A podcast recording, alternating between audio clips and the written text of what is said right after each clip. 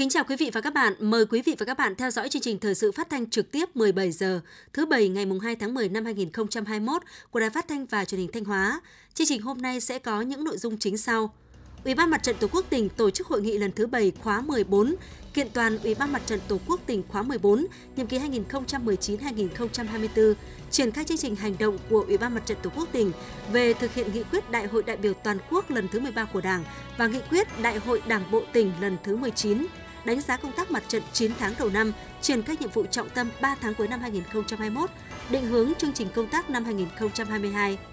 Khẩn trương rà soát các trường hợp liên quan đến ổ dịch COVID-19 tại Bệnh viện Hữu Nghị Việt Đức, kiểm soát chặt nguy cơ bùng phát dịch sốt xuất huyết. Phần tin thời sự quốc tế, thế giới vượt 235 triệu ca bệnh, 4,8 triệu ca tử vong. Hàn, Mỹ, Nhật thảo luận các vụ phóng tên lửa liên tiếp của Triều Tiên. Sau đây là nội dung chương trình.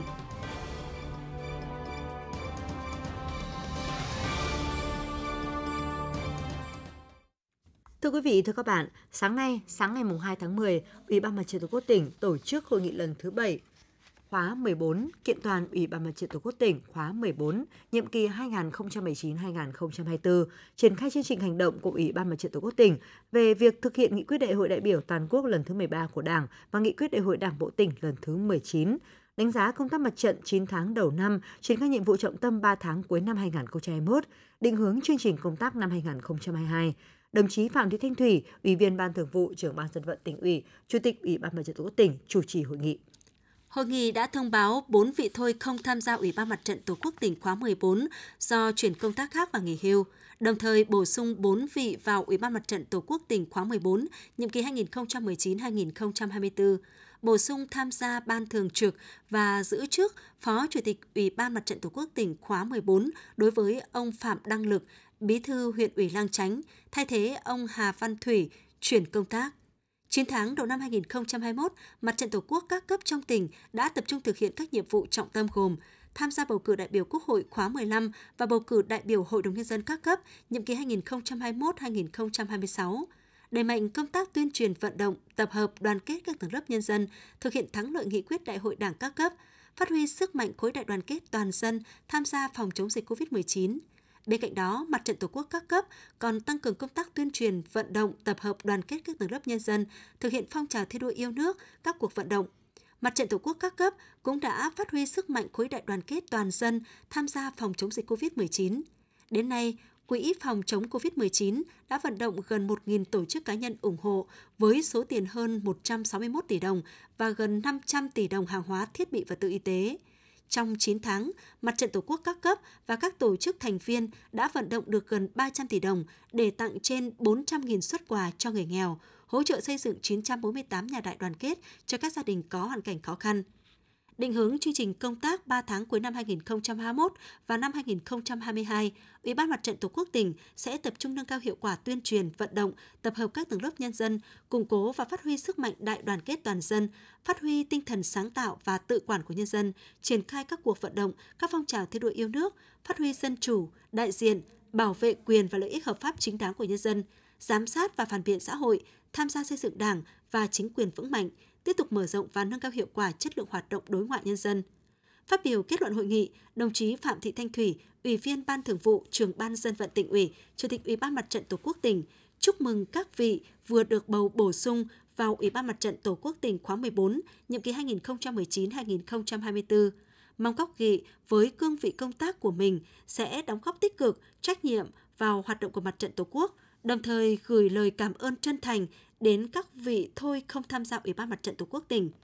Ghi nhận đánh giá cao những kết quả Mặt trận Tổ quốc các cấp đã đạt được trong 9 tháng qua, đồng chí Trưởng Ban Dân vận Tỉnh ủy, Chủ tịch Ủy ban Mặt trận Tổ quốc tỉnh đề nghị trong thời gian tới, Mặt trận Tổ quốc các cấp cần tiếp tục chủ trì, phối hợp chặt chẽ với các tổ chức thành viên để tăng cường công tác thông tin tuyên truyền, nâng cao ý thức trách nhiệm của các tầng lớp nhân dân trong thực hiện các biện pháp phòng chống dịch COVID-19, thực hiện tốt vai trò giám sát của Mặt trận Tổ quốc, nâng cao hoạt động của tổ COVID-19 cộng đồng trong công tác phòng chống dịch, tiếp tục vận động các doanh nghiệp, nhà hảo tâm và các tầng lớp nhân dân tham gia ủng hộ phòng chống dịch COVID-19. Đồng chí đề nghị Ủy ban Mặt trận Tổ quốc các huyện, thị, thành phố tranh thủ thời gian kiểm soát tốt tình hình dịch bệnh, thực hiện các nhiệm vụ của năm 2021, đảm bảo chất lượng, đúng tiến độ đã đề ra, nhất là các hoạt động như tháng cao điểm vì người nghèo, ngày hội đại đoàn kết toàn dân. Bên cạnh đó, cần tiếp tục thực hiện tốt các cuộc vận động, phong trào thi đua yêu nước theo hướng thiết thực, rõ việc, rõ mô hình, góp phần thực hiện thắng lợi nghị quyết Đại hội đại biểu toàn quốc lần thứ 13 của Đảng và nghị quyết Đại hội Đảng bộ tỉnh lần thứ 19.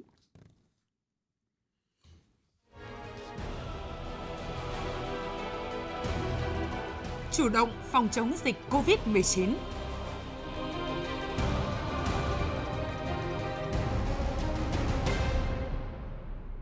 Ngày 2 tháng 10, Ban chỉ đạo phòng chống dịch COVID-19 tỉnh Thanh Hóa có công văn số 15295 gửi Sở Y tế, Công an tỉnh, Ủy ban nhân dân các huyện, thị xã, thành phố, Trung tâm Kiểm soát Bệnh tật tỉnh về việc khẩn trương rà soát các trường hợp liên quan đến ổ dịch COVID-19 tại Bệnh viện Hữu nghị Việt Đức. Trong những ngày vừa qua, tình hình dịch bệnh COVID-19 trên cả nước tiếp tục diễn biến phức tạp. Ngày 30 tháng 9 năm 2021 đã xuất hiện ổ dịch tại Bệnh viện Hữu nghị Việt Đức. Đến nay đã ghi nhận 28 ca dương tính với SARS-CoV-2 tại 5 tỉnh, thành phố: Hà Nội, Hải Dương, Hưng Yên, Nam Định, Hà Tĩnh. Theo số liệu ban đầu, trên địa bàn tỉnh ta, từ ngày 15 đến ngày 30 tháng 9 năm 2021, có 294 người điều trị khám chữa bệnh tại Bệnh viện Hữu nghị Việt Đức, gồm 184 người đến khám bệnh, 63 bệnh nhân nội trú ra viện và 47 bệnh nhân ngoại trú. Để ngăn chặn dịch COVID-19 lây lan ra cộng đồng từ ổ dịch Bệnh viện Hữu nghị Việt Đức, Ban chỉ đạo phòng chống dịch COVID-19 tỉnh yêu cầu đồng chí Bí thư, Chủ tịch Ủy ban nhân dân các huyện, thị xã, thành phố trực tiếp chỉ đạo khẩn trương rà soát, quản lý và theo dõi sức khỏe tất cả các trường hợp liên quan đến ổ dịch COVID-19 tại Bệnh viện Hữu nghị Việt Đức trở về địa phương từ ngày 15 tháng 9 năm 2021 đến nay, gồm bệnh nhân điều trị nội trú, khám và điều trị ngoại trú, người đi cùng chăm sóc, đi thăm bệnh nhân, cán bộ y tế học tập làm việc tại bệnh viện và các trường hợp liên quan khác, hoàn thành việc rà soát và lấy mẫu xét nghiệm lần đầu trước 18 giờ ngày mùng 2 tháng 10 năm 2021, báo cáo kết quả thực hiện với Ban chỉ đạo tỉnh qua Sở Y tế trước 19 giờ ngày mùng 2 tháng 10 năm 2021. Đối với các trường hợp đã từng qua lại các phòng khoa có bệnh nhân dương tính với SARS-CoV-2, hiện tại là tầng 7, tầng 8 tòa nhà D Bệnh viện Hữu nghị Việt Đức thì xử trí như F1, cách ly tập trung 14 ngày và lấy mẫu xét nghiệm 3 lần vào ngày thứ nhất, thứ bảy, 14. Nếu có biểu hiện ho, sốt, khó thở hoặc có gì bất thường với sức khỏe thì xử trí như ca nghi ngờ nhiễm COVID-19. Các trường hợp còn lại cách ly tại nhà 14 ngày kể từ ngày rời khỏi bệnh viện và lấy mẫu xét nghiệm 3 lần vào ngày thứ nhất, thứ bảy và thứ 14. Đồng thời lập danh sách tất cả những người đã tiếp xúc với các trường hợp liên quan đến ổ dịch COVID-19 tại Bệnh viện Hữu nghị Việt Đức để tư vấn theo dõi sức khỏe. Giao Giám đốc Công an tỉnh tập trung chỉ đạo các lực lượng phối hợp chặt chẽ với Sở Y tế, Ủy ban nhân dân các huyện, thị xã, thành phố khẩn trương truy vết triệt để, không để sót lọt các trường hợp có liên quan đến ổ dịch COVID-19 tại Bệnh viện Hữu nghị Việt Đức, xử lý nghiêm các trường hợp không khai báo hoặc khai báo không trung thực và các vi phạm khác về phòng chống dịch COVID-19 theo quy định. Báo Thanh Hóa, Đài Phát thanh và Truyền hình tỉnh, các cơ quan thông tin đại chúng thường xuyên thông tin tuyên truyền rộng rãi để những người trên địa bàn từng đến Bệnh viện Hữu nghị Việt Đức trong thời gian nêu trên biết, chủ động khai báo y tế với chính quyền và cơ quan y tế địa phương để được tư vấn thực hiện các biện pháp phòng chống dịch. Sở Y tế, Công an tỉnh, Ủy ban nhân dân các huyện, thị xã, thành phố phải thần tốc truy vết, xét nghiệm, áp dụng các biện pháp phù hợp đối với tất cả các trường hợp có liên quan đến ổ dịch Bệnh viện Hữu nghị Việt Đức trở về địa phương trong thời gian nêu trên, báo cáo kết quả với Ban chỉ đạo phòng chống dịch COVID-19 tỉnh và Chủ tịch Ủy ban nhân dân tỉnh. Chiều tối ngày 1 tháng 10, tỉnh Thanh Hóa đã đón 36 cán bộ nhân viên y tế trở về sau khi hoàn thành xuất sắc nhiệm vụ hỗ trợ tỉnh Bình Dương phòng chống dịch COVID-19. 36 cán bộ nhân viên y tế làm việc tại các cơ sở y tế công lập và ngoài công lập đã tình nguyện tham gia hỗ trợ tỉnh Bình Dương phòng chống dịch COVID-19 từ ngày 15 tháng 8 năm 2021. Trong 6 tuần hỗ trợ tại Bình Dương, các cán bộ, nhân viên y tế của tỉnh Thanh Hóa đã làm việc với tinh thần và trách nhiệm cao nhất, tuyệt đối tuân thủ các quy định về công tác phòng chống dịch, tham gia tích cực vào công tác điều trị bệnh nhân COVID-19 và các hoạt động phòng chống dịch, có phần cứu sống và điều trị khỏi bệnh cho nhiều bệnh nhân, chung tay cùng tỉnh bạn đẩy lùi dịch bệnh. Tất cả cán bộ, nhân viên y tế sau khi hoàn thành nhiệm vụ trở về sức khỏe ổn định được Ban chỉ đạo phòng chống dịch COVID-19 tỉnh Thanh Hóa tổ chức đón. Trong tối ngày 1 tháng 10, đoàn về đến Thanh Hóa và thực hiện cách ly tập trung, lấy mẫu xét nghiệm theo quy định.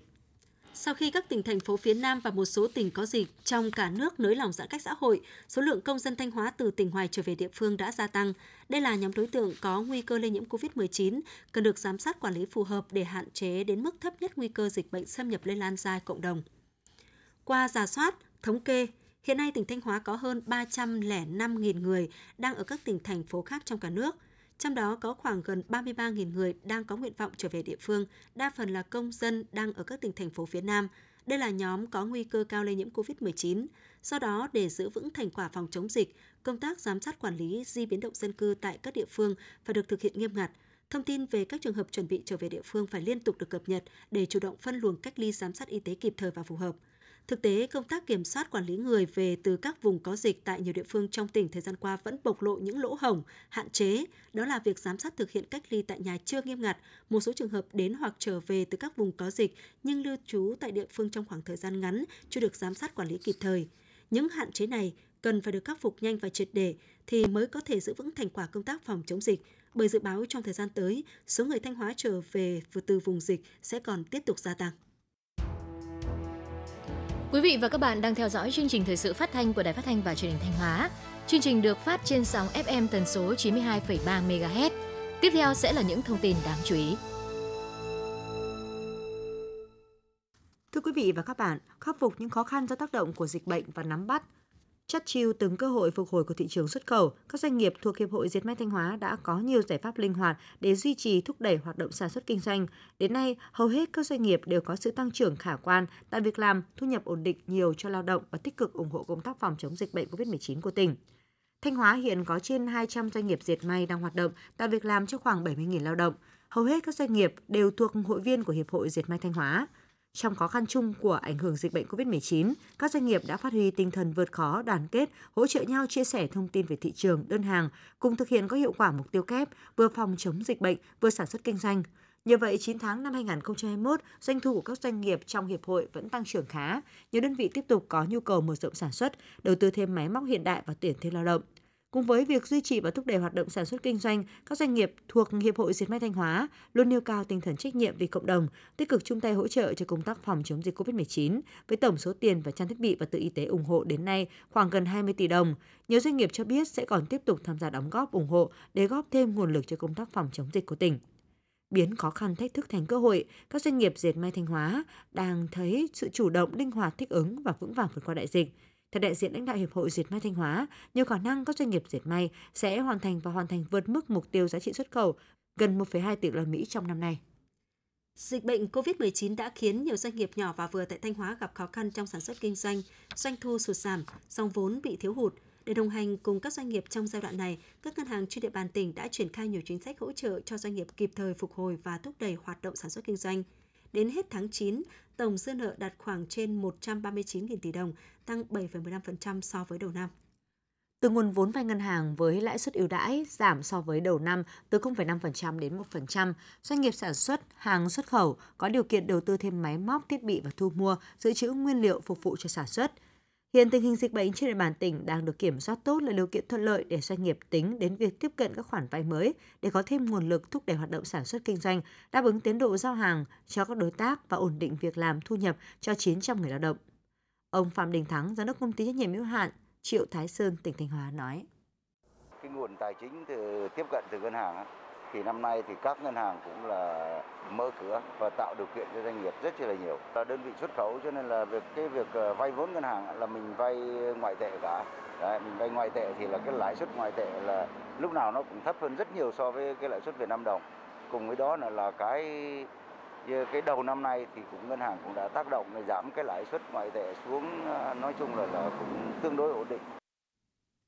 Kéo dài thời gian cơ cấu lại nợ, giảm lãi vay, giữ nguyên nhóm nợ cho vay mới, hàng loạt các giải pháp hỗ trợ về tín dụng với quy mô khác nhau được các ngân hàng trên địa bàn Thanh Hóa triển khai nhằm hỗ trợ doanh nghiệp phục hồi sản xuất kinh doanh trong trạng thái bình thường mới.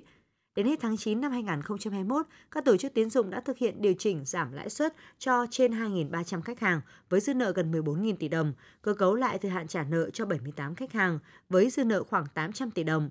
Đáng chú ý, tại một số ngân hàng đã có dấu hiệu tăng trưởng tín dụng trở lại, nhiều nhu cầu vốn mới đã xuất hiện. Đây được xem là tín hiệu tốt, hứa hẹn một sức bật mới của khu vực sản xuất kinh doanh trong những tháng cuối năm. Ông Hà Văn Khâm, giám đốc nhà máy gỗ Thanh Hoa, huyện Thường Xuân nói: Công ty thì cũng đã làm việc với một số bên các ngân hàng để mà tìm ra những cái giải pháp về tài chính. Cái nguồn vốn mà có lãi suất là hợp lý hoặc thấp thì áp dụng vào vấn đề về hoạt động sản xuất kinh doanh thì tôi nghĩ là nó sẽ hiệu quả hơn rất là nhiều. Ông Lê Văn Dũng, giám đốc VietinBank chi nhánh Sầm Sơn nói: Chúng tôi cũng đang tiếp tục để đẩy mạnh cái nguồn vốn ra cho các doanh nghiệp. Thì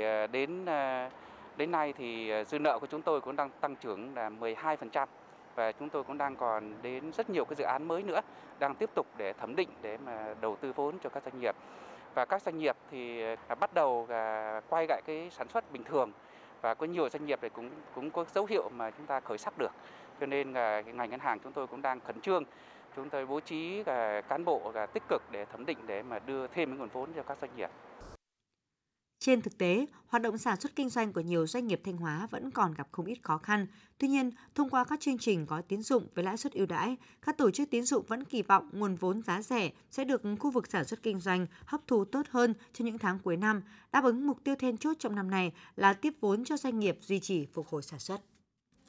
Thực hiện quyết định số 23 ngày 7 tháng 7 năm 2021 của Thủ tướng Chính phủ quy định về việc thực hiện một số chính sách hỗ trợ người lao động và người sử dụng lao động gặp khó khăn do đại dịch COVID-19. Theo thống kê, hiện huyện Nông Cống có 82 doanh nghiệp với hơn 9.000 lao động. Thời gian qua, tình hình dịch bệnh COVID-19 trên cả nước nói chung, huyện Nông Cống nói riêng đã làm ảnh hưởng không nhỏ đến hoạt động sản xuất kinh doanh của các doanh nghiệp. Đặc biệt trong thời gian huyện thực hiện giãn cách xã hội theo chỉ thị 15, chỉ thị 16 của Thủ tướng Chính phủ, các doanh nghiệp phải ngừng hoạt động đảm bảo công tác phòng chống dịch.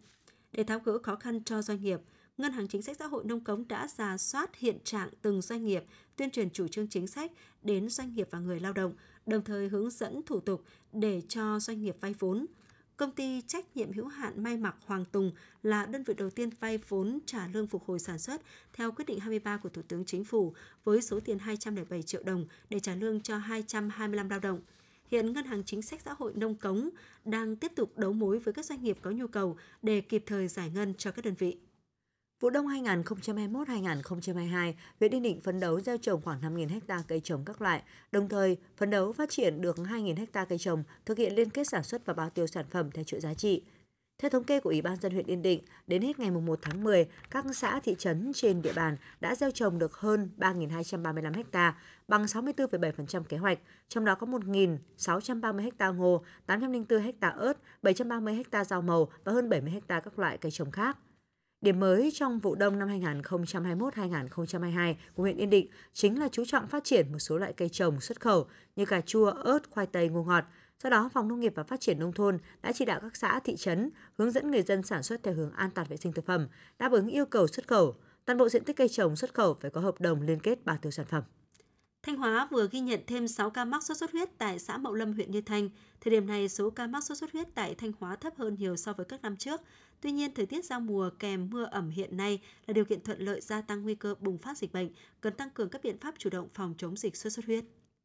6 ca mắc sốt xuất huyết mới ghi nhận tại thôn Đồng Bớp và thôn Rộc Môn, huyện Như Thanh. Cả 6 ca bệnh không đi khỏi địa phương trong vòng 1 tháng trước ngày khởi phát. Qua điều tra dịch tễ và giám sát vector truyền bệnh, ghi nhận sự lưu hành của muỗi truyền bệnh sốt xuất huyết phát triển lên từ bọ gậy, tập trung chủ yếu ở thùng nước, vại nước, phế thải xung quanh hộ gia đình. Lực lượng chức năng huyện Như Thanh đã ngay lập tức triển khai các biện pháp kiểm soát dịch.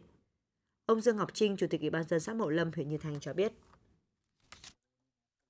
Chúng tôi họp bàn chỉ đạo và xuống tận các thôn chỉ đạo rất quyết liệt trong cái việc chỉ đạo bà con trong cái việc phòng chống dịch, như hướng dẫn bà con dọn dẹp vệ sinh môi trường, khơi thông cống rãnh, diệt bọ gậy và lăng quăng, thu dọn các cái vật dụng đổ nước ở trong nhà. Cho đến giờ phút này thì dịch bệnh trên địa bàn đã được kiểm soát. Đến hiện tại thì những cái ca bệnh này đã ổn định. Thực tế thì cái nguy cơ bùng phát dịch ở huyện Như Thanh thì nó cũng nhỏ. Và hiện tại thì trong tình hình là thời tiết mưa nhiều, cho nên muỗi sốt xuất huyết sinh sản rất mạnh, khả năng lây lan trong cộng đồng vẫn còn. Từ đầu năm 2021 đến nay, Thanh Hóa ghi nhận 45 ca sốt xuất huyết tại 17 huyện, thị xã, thành phố, trong đó có 9 ca mắc nội địa, giảm gần 70% so với cùng kỳ năm ngoái và chưa ghi nhận trường hợp tử vong. Tuy nhiên, sốt xuất huyết là bệnh truyền nhiễm có khả năng lây lan nhanh chóng và vẫn chưa có vaccine phòng bệnh và chưa có thuốc điều trị đặc hiệu, nếu để bùng phát dịch sẽ rất nguy hiểm. Bác sĩ Đỗ Ngọc Nhung, khoa phòng chống bệnh truyền nhiễm, Trung tâm Kiểm soát Bệnh tật tỉnh Thanh Hóa nói: trong cái bối cảnh thời tiết từ giờ đến cuối năm có những cái diễn biến mưa nhiều, độ ẩm cao là cái điều kiện thuận lợi để cho muỗi truyền bệnh sốt xuất huyết sinh sản và phát triển. Thì cũng khuyến cáo với người dân chúng ta cần phải tăng cường cái việc vệ sinh môi trường ngay tại hộ gia đình. Đồng thời khuyến cáo với người dân khi mà có các biểu hiện sốt không rõ nguyên nhân kèm theo các cái biểu hiện liên quan đến đau nhức mỏi người hoặc là có xuất hiện các cái chấm nốt phát ban trên cơ thể thì phải đến ngay các cái cơ sở y tế, trạm y tế xã, phường, thị trấn để được thăm khám và điều trị. Nguy cơ phát sinh bùng phát dịch sốt xuất huyết thường vào khoảng tháng 10-11 trong năm. Để công tác phòng chống dịch sốt xuất huyết hiệu quả, bên cạnh sự chủ động tích cực của các cấp chính quyền, lực lượng chức năng, thì mỗi người dân cũng cần nâng cao ý thức phòng dịch với khẩu hiệu không có muỗi, không có lăng quăng thì không có sốt xuất huyết.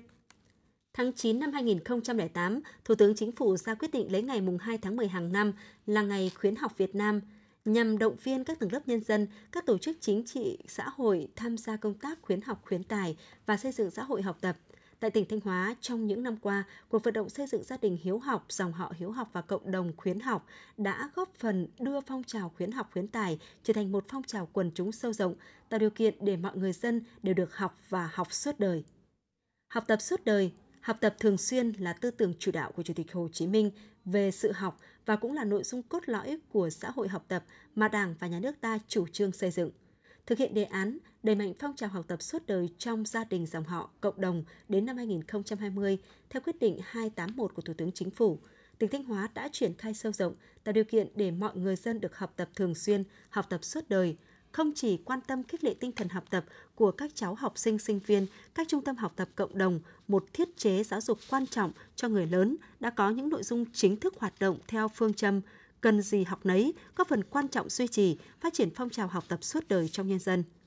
Mới đây, Thủ tướng Chính phủ vừa phê duyệt đề án xây dựng xã hội học tập giai đoạn 2021-2030. Trong đó, quan điểm chỉ đạo đó là tiếp tục xây dựng xã hội học tập dựa trên nền tảng phát triển, đồng thời gắn kết và liên thông giữa giáo dục chính quy với giáo dục thường xuyên,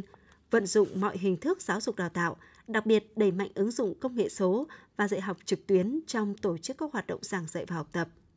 Bên cạnh nỗ lực của các tổ chức, hệ thống chính trị, thì bước sang giai đoạn mới này, công tác khuyến học sẽ tập trung làm tốt mô hình công dân học tập, bởi muốn xây dựng thành công xã hội học tập thì trước hết mỗi người dân đều phải học tập thường xuyên, học tập suốt đời. Chiều ngày 1 tháng 10, báo Thanh Hóa đã đến thăm trao học bổng quỹ tấm lòng vàng cho hai học sinh có hoàn cảnh đặc biệt khó khăn tại huyện Quảng Xương. Cùng tham gia có đại diện lãnh đạo huyện Quảng Xương, đại diện báo Thanh Hóa và huyện Quảng Xương đã thăm hỏi, động viên và trao 2 suất quà học bổng, mỗi suất 15 triệu đồng cho học sinh Hoàng Phương Linh, lớp 8A, trường Trung học phổ thông Quảng Văn và Lê Thị Thanh Trúc, lớp 5C, trường Tiểu học Nguyễn Bá Ngọc, xã Quảng Trung. Hoàng Phương Linh có hoàn cảnh đặc biệt khó khăn, bố em bị tai nạn nặng, không còn khả năng lao động, mẹ thường xuyên đau ốm. Mặc dù vậy, Linh đã nỗ lực vượt khó vươn lên là học sinh giỏi nhiều năm liền. Còn gia đình em Lê Thị Thanh Trúc, thuộc diện hộ nghèo có hoàn cảnh đặc biệt khó khăn của thôn Dũng, xã Quảng Trung, bố mẹ em thường xuyên ốm đau phải đi viện, không có khả năng lao động. Trúc đã nỗ lực vượt lên hoàn cảnh, hoàn thành xuất sắc nhiệm vụ học tập. Những năm qua, quỹ tấm lòng vàng báo Thanh Hóa nhận được sự hỗ trợ từ nhiều tổ chức cá nhân, nhà hảo tâm, qua đó đã trao nhiều phần quà ý nghĩa nhằm khích lệ động viên nhiều học sinh vượt khó, vươn lên, đạt thành tích xuất sắc trong học tập cũng như nỗ lực của những người có hoàn cảnh đặc biệt khó khăn trong tỉnh. Chương trình thời sự của Đài Phát thanh và Truyền hình Thanh Hóa xin được kết thúc tại đây. Thực hiện chương trình, biên tập viên Ngọc Yến, các phát thanh viên Minh Thư, Kim Thanh, kỹ thuật viên Công Huân, tổ chức sản xuất Thanh Phương, chịu trách nhiệm nội dung Hà Đình Hậu. Tiếp theo mời quý vị và các bạn theo dõi các tin tức thời sự quốc tế mà biên tập viên đài chúng tôi vừa tổng hợp.